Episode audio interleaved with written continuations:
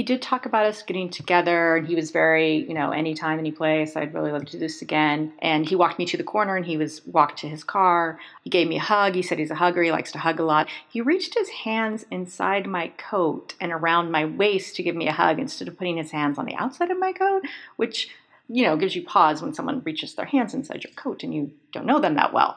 And then he walked off. He immediately texted me to say he had a good time and that it was hot again. Um, it was really nice that he followed up so quickly. And of course, you like hearing that you're hot. Again, I'm not sure how sincere it was, but who doesn't like to hear that? This is First Date Stories, the podcast, the show where women in their late 30s, 40s, 50s, and beyond talk all about the first dates they've been on. From the wildly successful to the completely disastrous and everything in between. Here's your host, Jody Klein, founder of FirstDateStories.com. Hi, and Happy New Year. How excited are you that 2021 is just about behind us? I know I am. In fact, everyone I've talked to about this is ready for 2021 to bring us a fresh start. Hopefully, it will be a healthy and better year for you, for all the people you care about, and really for everyone. Since today is New Year's Eve, we decided to reach back into our episode vault and replay one of our favorite episodes from season one, which is about a date that happened on, yep, you guessed it, December 31st. I recorded this episode with Juliana. She's a divorced woman in her 50s who's not an active dater, but she's happy to go out on a date when she meets a man she's attracted to or one that she's intrigued by. Juliana met such a guy, whose name is Dan, when she was out one night with a group of friends. Here's Juliana's first date story. Welcome, Juliana. It is terrific to have you here. Thanks, Jody. Why don't you tell us a little bit about yourself? I'm 51 years old. I'm single. I was married a long time ago, so so long ago that I've almost forgotten about it. I was 21 when I was divorced. I'm social, but I don't date a lot. But you have a date to talk to us about today. I do. Fantastic. so let's uh, switch gears and let's talk a little bit about the guy. How did you and Dan meet? I was at a like a supper club. My friend has uh, a boyfriend. He's a musician, and we often go see him play. And so we were at a supper club where he was performing. We had dinner, and towards the end of the evening, my friends were talking to a guy um, at the end of the table, and I noticed him, but I didn't say anything to him. He said something to me. I joined in the conversation, and that's when we met. All right. And how did that conversation with him go? It was lively. It was interesting. He seemed really nice and mm-hmm. friendly. We were probably like a half an hour away from the city that we both live in. And he offered to give me a ride home, which was kind of unusual. And my friend who was there that night said no. He understood. He, w- he was fine with that. I think then he asked for my information. And so, did you hear from him afterwards? Yes, he immediately started texting me, I think that night. And what were those texts like? They were friendly, they were flirty. He kept telling me that he was a smart aleck, that I shouldn't be offended or anything. He was really pushing for a first date, which is good because sometimes texts can go on and on forever and you're like is there ever going to be a point to this can you what are we doing here um, if i don't know you that well i don't want to be texting with you forever i would rather just meet you again and go on the first date. Yeah. And what were you thinking about that? He seemed fun. There wasn't like an immediate spark. I didn't feel like I was super attracted to him, but I, I don't go by looks all the time anyway. So I, I felt like he would be fun. So I felt like a first date would be good. Did you ever talk on the phone or was it all text? It was all text.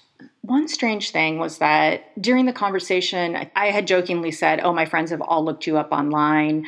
And he immediately friended me on Facebook and was like, "Oh, well, I friended you on Facebook and you can see all about me. You can look up anything you want." Oh, wow. I know. was, That's a big leap. I know, and I, I hesitated. I thought, I don't know if I want to be friends with someone I haven't even met. I barely know this person. And I know people that I'm friends with on Facebook. I actually know them. And then I thought, well, what, what is he going to see? Like, you know, what will he possibly find out about me that I don't want him to know? And then I thought, you know, I should just do this because if he starts looking at my everything on Facebook about me, then he'll already know a bunch of things. And if he doesn't like something, then he'll stop pursuing this and I don't have to waste my time. So I just went for it. Did he propose another date? I proposed another night, and the night was New Year's. I said, I know we probably both have other things to do on New Year's, but why don't we meet and have a drink and then go on to our other things? Why not get it started off strong, I guess? Yeah. That was kind of my thinking. Also, I figured I'm going to be dressed up already anyway. He knows my neighborhood, so I picked the place for us to go to. I did actually tried on an outfit and then um, took a selfie and sent it to one of my friends so that she could evaluate what I would be wearing. I think I took two and let her pick the outfits. Well, that's what girlfriends are for, That's or right. other people in your family. Absolutely. That's terrific. How did it Uh, all kick off? He actually came up with a rose in his hand. And you saw that rose in his hand. What did you think? I think it was I think it's fine. I told I mentioned that to people later that night and some people were like, "Oh god, that's too much." But I think it's sweet. I don't think it's too much. And then what happened next? So then we walked to the bar restaurant where we were going to meet for a drink. We sit down. He came on a little bit strong, even from the very beginning. This might sound bad, but very complimentary, but more like you are hot, but not in like an icky way. In a way that made you feel how? Made me feel like it was a little strong. I mean, I think I'm an attractive person, but saying it so much and so often and so enthusiastically made me wonder about the sincerity. Like, does he say this to everyone? I got the impression he would be very fun. And the things that he liked to do seem like things that I like to do, like go dancing, listen to a lot of music. It- he was still kind of kind of coming on strong like when he was mentioning the music and things like oh do you like to go dancing and i would say yes and he was like oh great because i can take you to this place or that place like kind of foreshadowing what was going to happen next which on some level you're like well that's good that seems like he's serious he's already talking about the next date basically and he talked a lot he told me if i'm talking too much please let me know or something to that effect So did you? I didn't. I could barely get a word in edgewise, so it would have been hard to tell him he was talking too much. And are you guys the same age range?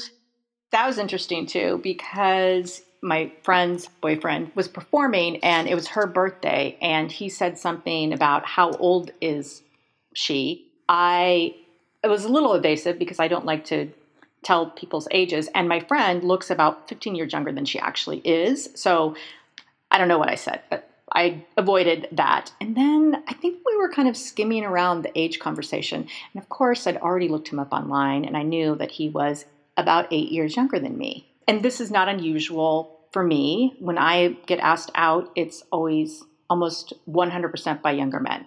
I never told him my age, he never told me his. And so you're at the bar, you're dancing around the age thing, you're talking about different uh, uh, things you like to do, and then where did the conversation end up? Um, he did talk about us getting together, and he was very, you know, anytime, any place. I'd really love to do this again. And he walked me to the corner, and he was walked to his car. He gave me a hug. He said he's a hugger. He likes to hug a lot. He reached his hands inside my coat and around my waist to give me a hug instead of putting his hands on the outside of my coat, which, you know, gives you pause when someone reaches their hands inside your coat and you don't know them that well.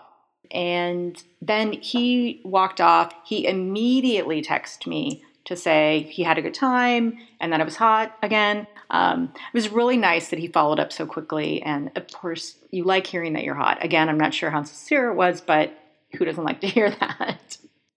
So you go off, you have your New Year's Eve celebration, you've got the kind of buzz of the date, like leaving it. So I went off to my friends. It was a dinner party at their house. It was a small group of people. And so we did talk a lot about the date because that's what you do when you go to your married friends' houses. You talk about your dating. He seemed like someone I would want to see again. It was a good first date, which I think is you should always stop and recognize that you just had a good first date because that's something in itself. And he seemed like he would be fun to date again.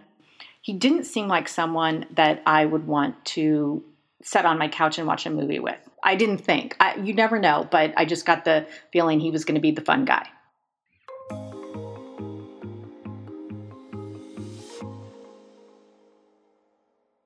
And then the evening ends, you go home, the new year has begun.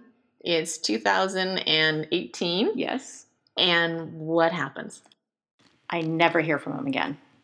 You never hear from him again. Never. He didn't unfriend me, but I never heard from him again. The friends that I met him with that night and the friends that I went to the New Year's party with all knew this story and were following it closely. And I began to call him the ghoster. People probably know this term, but if you're at a party and someone just leaves without saying goodbye, you call them the ghoster. He ghosted me. So, how do you feel about that? Uh, it was funny. It was uh, very entertaining for my friends, of course. And in those situations, you just never know. I don't think he was married. He talked about his children and about being divorced. But you didn't unfriend him. So you just are kind just, of moving on and not caring.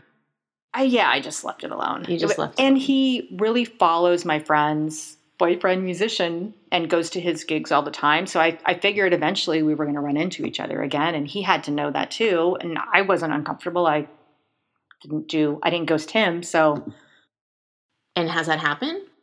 So Eric is my friend's boyfriend. And I would say I'm going to go see him on Facebook. And he would sometimes also be going to that event. He had never showed up. And my friend Eric said this is kind of what he does. He just to promote Eric, he'll say he's going when he's really not going to an event. So I didn't see him.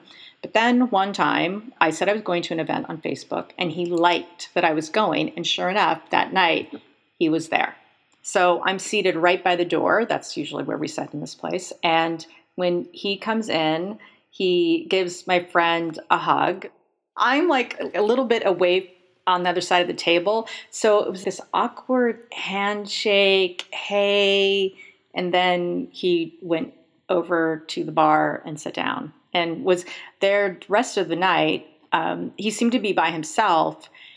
At one point, I had to get up um, and go to the restroom, which meant I was going to have to walk by him. And I didn't see him when I walked by. And I thought, oh boy. So I get to the bathroom. There's a women's and a men's. And I'm waiting outside the women's. And I'm thinking, he must be in the bathroom. The place is small. I would have seen him. And I'm thinking, great. Now he's going to walk out and I'm going to be standing right here in front of him. The door opens. It's not him. So I go back to the table. I tell my friend, hey, he's gone. I don't know where he went. She goes to see if there's a back door. There's no back door. I don't know how he got out of the place he ghosted me again. he ghosted you via text and he ghosted you in person. Yes. As you look back, is there anything to take away from it?